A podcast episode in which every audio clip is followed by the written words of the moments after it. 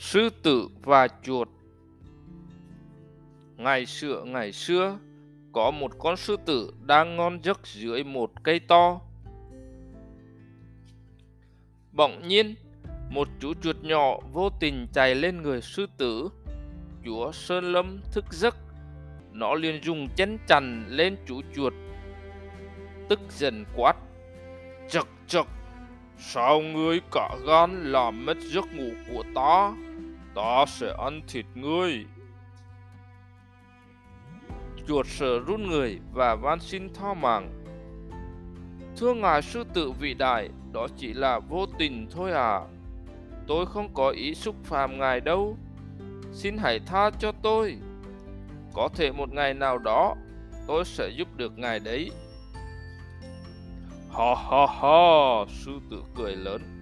Thứ chuột nhỏ như ngươi mà có thể giúp được gì ta ư? Nhưng thôi, ta cũng tha cho ngươi. Chuột mừng quýnh, nó cảm ơn sư tử và ba chân bốn cẳng chạy đi. Một hôm, sư tử xa lưỡi thở săn. Nó cố thoát thân nhưng không được. Sư tử tuyệt vọng gầm lên. Chuột nghe thấy tiếng gầm, nó nhớ ra đó chính là tiếng của sư tử. Chuột nhanh chóng chạy đến giúp sư tử. Nó lần lượt cắn đứt từng sợi dây lưới. Được cứu thoát, chúa Sơn Lâm rất biết ơn chú chuột nhỏ.